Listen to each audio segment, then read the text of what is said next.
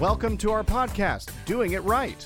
This podcast reveals authentic stories from successful leaders doing it right. It's about their journey to become a leader, their choices, motivations, and lessons. In essence, how they built successful personal brands. Your host is Valerie Sokolosky, author of eight leadership books and nationally known as an authority on executive presence and personal branding. Let's get started. Here's Valerie. Well, hi, and welcome back to our podcast, Doing It Right. I have a very impactful little video clip I want you to see about Helping Hands for Single Moms. Let's watch. Nationally, thirty-five percent of all single mom families are in poverty, and that becomes a real issue uh, for how are these families going to be taken care of, and what about their future, what about the kids, and uh, we're strategic.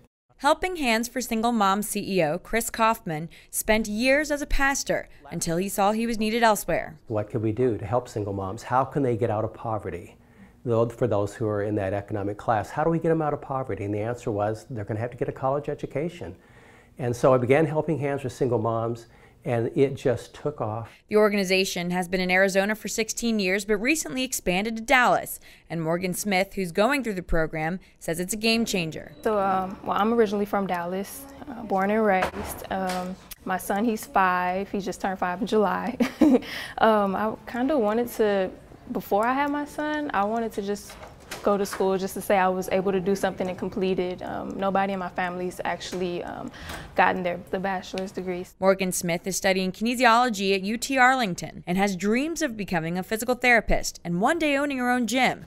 But for a little while, that dream was put on hold. I actually quit for about two years, and um, when he turned about two, two and a half, I decided to actually go back. I wanted to do more for myself and him, and then for him to grow up and see me doing it, hopefully would push him into wanting to do more in life than just, you know, settle for whatever he felt like he could do. And Smith says it's more than just the money. A lot of scholarship programs, you don't see them actually wanting to help others. They, um, you apply and then you get the money, and that's really it. But with this one, Um, th- there's a lot more help other than just money. You have the dental services, you have uh, financial support, you have um, Chris who stays in contact with you. So we come alongside moms and provide scholarships and supportive services, uh, services that we took our time to learn from single mom college students as to what they need. That everyone in our program has got a strong plan to get through college, a good career plan. And so while the mom's going through school, we provide scholarships. We have two levels. Uh, in Dallas, it'll be four thousand dollars and two thousand dollars.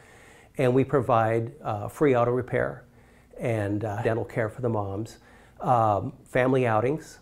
Uh, we have um, holiday gifts for the kids, and uh, triple A towing, too, to go with the free auto repair. And, uh, and then also what's called a single mom college community, which really provides an opportunity for single moms to to meet, build relationships. So Chris Coffman and Michelle Capizano. Okay, so even though my name is Sokolosky, I'm Italian. It's my husband that's the one that's Polish or Russian or whatever his family is. Welcome today. Thank you, you are Valerie. Part of a wonderful national organization that has raised just hundreds of thousands of dollars for single moms. And Chris Coffman, I'd love for you to share a little bit about how you, as the founder of this, got started. How did you come to do this? Well, I'll tell you, Valerie, it was the most unexpected way. I had been a minister for twenty years, and I was very happy doing that. I, I thought I would retire as a pastor, uh-huh. and I did not know what God had in mind for me. Uh, I was a part of a local ministerial alliance, and we wanted to get more involved in the community, but we didn't know where to start. So mm-hmm. every pastor was assigned a certain section of the city to drive. And this is Phoenix, This is Arizona. in Phoenix, Arizona, back in two thousand one. I had no idea one summer morning when I took off to go drive my area and pray and ask God to show me the needs in the community. I didn't have any idea what was about to happen on that very day that would turn the direction of my life. Mm. I hadn't gone a couple of miles, and I saw a little boy. He was about four years old, and he was walking along on a sidewalk with no adult in sight. So immediately the alarms go off in my head. Oh, uh, sure. You can't be out there on a busy street uh, no. as a young kid without an adult. So I pull alongside, and I roll down the window and I tell him, you go down to the corner, I'm going to meet you there, and we're going to walk you to your house. Uh, and he could have panicked, right? Yeah, that's true. He could have panicked. And he went down there and waited. A lady had pulled in about the same time, so both of us went down there and stopped, and we said, well, we need to get you home. And he he knew where he lived, and he walked us back into the neighborhood to an old, dilapidated house. Mm. We knocked on the door. A little girl about nine years old answered, and her eyes just got giant. I bet. And I said, uh, is this your brother? And she nodded, and I said, are you supposed to be watching him? Because she was shocked. Yeah. I said, well, I need to talk to your mom or dad. She said, well, only my mom lives here, and she's asleep. Now, as a minister, it's not all that often over the years that I felt like I got a direct communication from God, unmistakable. Really? I was walking back to my truck, and all of a sudden, it's like, God wants me to help single moms. It just was one of the most clearest directions I've ever gotten in my life from God. Mm. I had no idea the journey would take me on, because then I went and I started thinking about what can we do to help single moms. And the answer was, help them get an education. That's the key. We, I began to ask around Phoenix, is anybody doing this? And everybody's going, no, it's a great idea. You ought to do it. You ought to do it. So we started Phoenix in two thousand two. We just had one mom. And over the next few years, we just learned, what do you need to go to college? And we had about, after three years, we had maybe seven or eight moms. Hmm. Since that time, we've given out over five million dollars in scholarships and services wow. in the Phoenix area. And I so... how did I get into this? I wasn't looking for, I wasn't raised by a single mom. I didn't really know one. And yet God had that cut out for my life. And I've learned, you never know what God's going to do. Oh my goodness. That's, uh, that's amazing that it was uh, ob- obviously so impactful for you, but the impact you've had for single moms. You know, Chris, what's interesting to me is that there are so many nonprofits and so many uh, great things out there, and yet you're saying, no, there wasn't something like this, which just shows there's still needs that we don't know. So congratulations for all the work you're doing, and now you're taking it, of course, national. Yes, we probably get ten to fifteen calls or emails a week. And we'll have a mom, she says, I'm up, you know, I'm down in Tallahassee. Mm. Can you help me? Or I'm in uh, Las Vegas. Can you help me? Constantly, they find our website there, and they, but I have to say, I'm sorry, we're only in Phoenix. We're only in Phoenix. Mm-hmm. And now it's, we're only in Phoenix and Dallas. But in two thousand fifteen, we launched Helping Hands for Single Moms U S A for the mm-hmm. sole purpose of launching new sites. Our goal is to go across the country sure. because what we find in most cities is there's nothing like our program that's helping a very strategic group of people. And we have with us today one of those special moms that you helped. So, Michelle, welcome to the show. Thank you.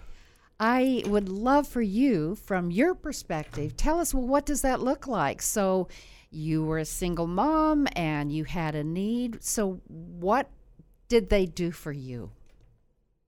I had, uh, I don't even remember how I found Helping Hands for Single Moms, but I was uh, transferring to a university. Mm-hmm. I was a young mom, very lost, very broken, limited guidance, and I had a special needs child.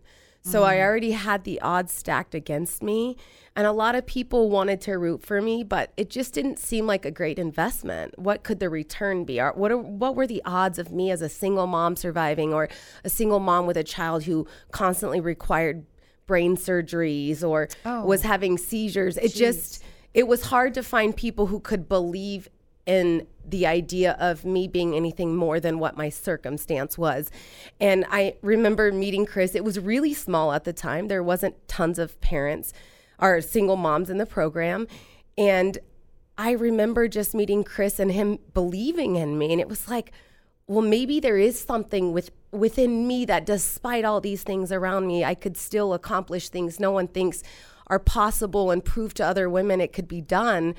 And then they came in and gave me all these supports that gave me the strength and the endurance that helped me build and develop the strength and endurance to get through college, to get through medical crisis, to, to have that passion and desire to empower other women to do the same. Oh, Michelle. So it's been amazing. Congratulations. Amazing. And you're sitting here today now with, tell us about the outcome, the degree, or what you're doing. I'm, it's developed this huge passion inside of me, because I think being someone that that most people didn't think would have a return on the investment has given me a passion to find those people mm. and give them the support they need, knowing that when they do get through it, their impact's even greater because they understand the struggle and they understand the possibilities. Mm. And so I'm running for school board and in a South Phoenix. Wow. And um, I have my own company.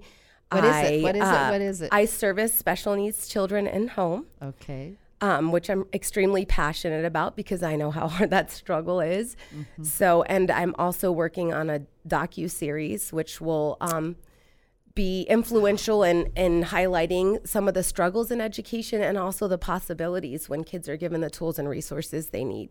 So, Michelle, I, it's hard for me to believe that you said early on there were people who wanted to support me, but they didn't see the return on investment. How sad is that?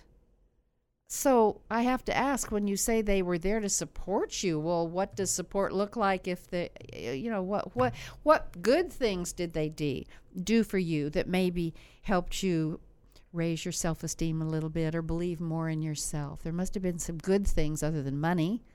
Absolutely. I think that part of it was that people thought I was going to stretch myself thin. So they, it was more concern of like, you going to college and working and raising this child with special needs mm-hmm. is too much. And I was like, but I know my drive. I know my heart and I know how much I love my son. Mm-hmm. And that will take me anywhere I need to be for him. And so I think just finding outsiders who even as a stranger could say, you can do this, and whatever you need along the way, whether it's car help, dental, Chris is set with us at the hospital at my son's bedside, whatever it was I needed, knowing I had a circle that was going to cheer me on, no matter how dark some of those days were, that was enough to get up and push forward for my son who needed me. I was all he had. Yeah. You know, sometimes, Michelle, it doesn't take much more than just a pat on the back once in a while. Or a smile, or a go for it. You know, I always ask, Chris, you know this, I always ask guests to leave us with some pearls of wisdom, and I'm going to throw one out there right now because sure. I've I've said to so many people, we all have those down times. I don't care how successful people think someone is, you know, people are people. And just a smile is... Can't we just do that every day, right? Think of those things that are simple that we can all do as encouragement. So, Chris, back to how you help the people. If someone were to call you tomorrow, mm-hmm. what realistically can you do for these women? What does that look like? What we have is called Scholarship Plus Services. Now, it okay. is a competitive scholarship, and unfortunately, we always have more applications than we have money to give out. Okay. But each mom gets, uh, here in Dallas, it's a four thousand dollars a year scholarship. But a, a single mom needs more than just a scholarship. There's so many other needs her family faces. So we provide free auto repair. We provide triple A towing, uh, dental and eye care, uh, family outings. We get a ton in Phoenix. We did probably twenty-five thousand dollars last year in just family outings to sporting events, professional games, uh, ballets and such. Uh, we provide holiday gifts for all the kids. And uh, we have what I think is really important, the single mom college community. We have two in Phoenix. And it, it gives these single moms who feel very isolated on a college campus. Nobody understands the struggles they have when they're sitting there taking a final and their kid was up sick all night. And the other students have no Michelle's clue. Laughing. Yeah, yeah she, I'm sure she's really. done that many times. Any mom is laughing. And so they feel very alone, and the Single Mom College community gives them a chance every month to sit down and talk about, in a group, and talk about life and wow. uh, s- professional development and raising kids and just encourage each other. And Michelle has friends, lifelong friends that she's built through that Single Mom College right. community. So um, the money that you raise... When you have uh, events, mm-hmm. right? Tell us about the events and what those look like. Should someone uh, start one of these Helping Hands for Single Moms in their city with your help? What kind of event is, is put on to raise money, Chris? We have a very in- interesting connection to the professional sports community. Over okay. over fifty percent of all football players and basketball players uh, that play today were raised by single moms. fifty percent? Over. And they, they know that because they run demographics on these players before they ever draft them out of college. Mm-hmm. And uh, these are statistics that they publish. So we, what we do is we connect with professional athletes, and we have a My Mom, My Hero Award. And we were here last night. We had Shirley Barnes, the mother of Harrison Barnes of the Dallas Mavericks. And we love to do that award because over the years, we've learned by watching and listening mm-hmm. the struggles that single moms face. And so when we honored Shirley last night, we knew the journey for her with Harrison had not been easy. But as we heard in the, in the testimonials, she had provided her kids with love and vision and direction and encouragement. She held her home together mm. by herself. Mm-hmm. And so we do fundraisers where we, we have professional athletes and we have people from the community come in. And not only we tell the story of the mom of the athlete and honor her, mm-hmm. then we also share about what we want to do for other single moms. And it's amazing, for example, like Shirley last night, she's all on board with Helping Hands for Single Moms. Her heart was captured by coming and learning about us. And just like Michelle, look what she's doing. And, you know, as an event, who wouldn't want to come and support the organization and see someone up there that's famous and meet the mom and hear a little bit about it? So because this was held recently, I went. And I heard this mom, Shirley Barnes. I was taken back, Michelle, you can add to this. I was taken back by those little mom things that she did that made a difference with Harrison. So, for example, she said, I made sure that Harrison wrote well, that he wrote things down, and he wrote well. I made sure that he introduced himself. I made sure that he appreciated people, that he looked people in the eye when he talked to them. Now, Michelle, just add on to that. I was taken back by the little things that are just doing it right as a mom, as you're raising a child. And he was articulate. He was a great presenter. He didn't need to have presentation skills at all. And it started in the home. So what can you add to that that you think is important for any mom as they're raising kids in a pretty interesting time? I think sometimes being a mom can be overwhelming. There's so many moving pieces, and when you're also playing the role as father, it's definitely um, overwhelming. But I think just those little things that prepare them to be great human beings, great to be authentic beings. To who they are, to be kind, to be genuine and sincere. And it's little things. And if you focus on those little things that are easy to instill in your children, instead of the bigger picture, they they ultimately get to the bigger picture. And they value the same, they end up with the same core values um, that you want your children and your family to believe in. Mm-hmm. So I think that those little things make it easier to get their stepping stones to where you want to be. Yeah. And sometimes you have to task analyze and be like, what can I accomplish and what does that look like? You know what? I can make a kind child or someone who cares about yes. other human beings. Yes. And ultimately, those people end up successful. Mm-hmm. Yes. And what's interesting, Michelle, about that is in the training and development part of my work, I find that uh, those leaders who are high in empathy are the, as you say, the ones that are most successful. And where do they learn empathy? Hopefully at home. You know, I remember when I was raising my three children, and my I had two boys and a girl, and they were very close. I had two boys that were two years apart, and then a little girl eighteen months later. By surprise, thank goodness. And I was always talking about some of these things, and one of them was manners and, and eating nicely at the table. Back then, you did eat at the table, by the way. And my son came up when he was about fifteen, and he said, oh, Mom, why do I have to do this at home? I know what to do. And I said, because if you don't practice it at home, it won't become a habit, and then it won't be authentic, and you won't do it right. So let's do it right.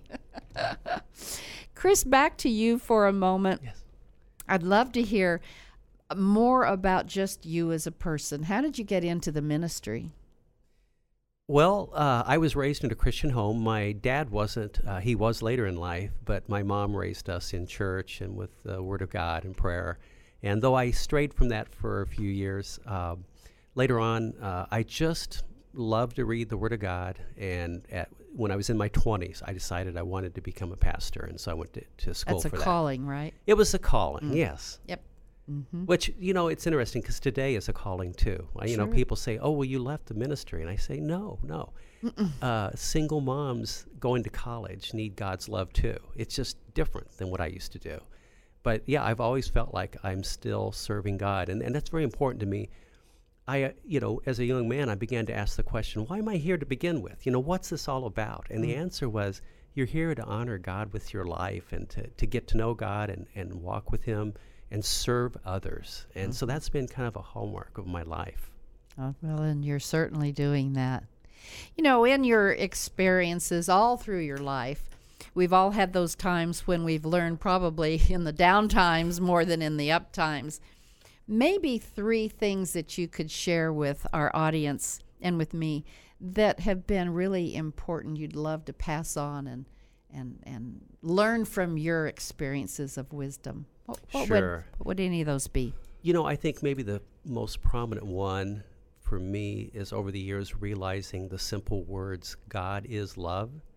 And that has impacted my life to understand that on a daily basis, you know, how am I treating those in my family, uh, my colleagues, the moms we serve? How am I serving people? What am I doing to bless people and make their journey better and make their life better? And that is has been a driving force in my life, and it's a very simple thing to live by every day, but uh, that has been one. And, and it, you know, happiness. I I just I feel so bad. I see people retiring, mm-hmm. and it's all about them. They they, oh. they may have, I mean, they ha- may have never done something, served in a nonprofit, done something for anybody in their whole life. They've just lived their life. Dun, uh, dun, where, dun, do, do, do. And, and here, and it's so... that's so unsatisfying, I think, to mm. live that kind of a life. So that's the first one. It's just serving others. You know, God is love. But also, I would say, as you could tell from my story earlier, expect the unexpected. When you go on that journey with God, you have no idea what might be out there. I didn't know there'd be a little boy on the street. I didn't know when we came to Dallas that we would uh, end up in the American Airlines Center with Harrison Barnes, and before our event started, or as our event started, that the Dallas Mavericks would announce they were giving us one hundred thousand dollars. We didn't Whoa. see that coming. In fact, um, when we did our business plan for Dallas, amazing. we didn't have in there one hundred thousand dollars from the Mavericks. You, it just, it's an adventure. When mm. you really give your life to live for God, it's so cool, the things that happen. It just, it's an adventure. Mm-hmm. And then lastly, I would say to people, don't give up. Just because you're on the journey with God, just because you're serving God, whether it's with your family or your friends or through something like Helping Hands for Single Moms, it's never easy. It's mm-hmm. hard work. Uh, God does what you can't do, but He's not going to do what you can. And it's been a lot of work here in Dallas. But we are starting to see the fruit pay off. So I would encourage people, don't give up, because I've been through the good times and the bad times. And the bad times, if you're certain what you're doing is out of love and is benefiting people, don't give up. Hang in there and watch it work. Mm.